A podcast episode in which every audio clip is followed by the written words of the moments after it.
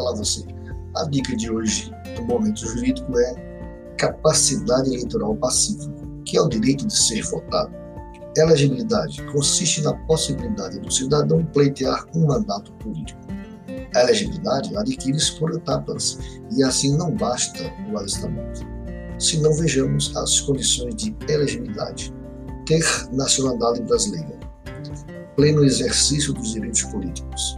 Alistamento eleitoral. Domicílio eleitoral na circunscrição.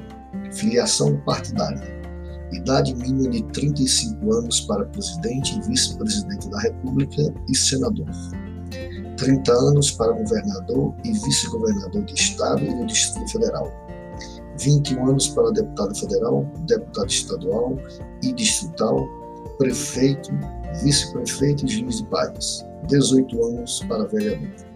São inelegíveis aqueles impedidos de ser candidato.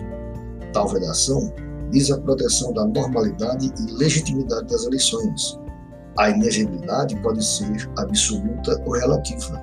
Fique ligado na dica de hoje sobre capacidade eleitoral passiva e no próximo trataremos sobre as inelegibilidades absoluta e relativa.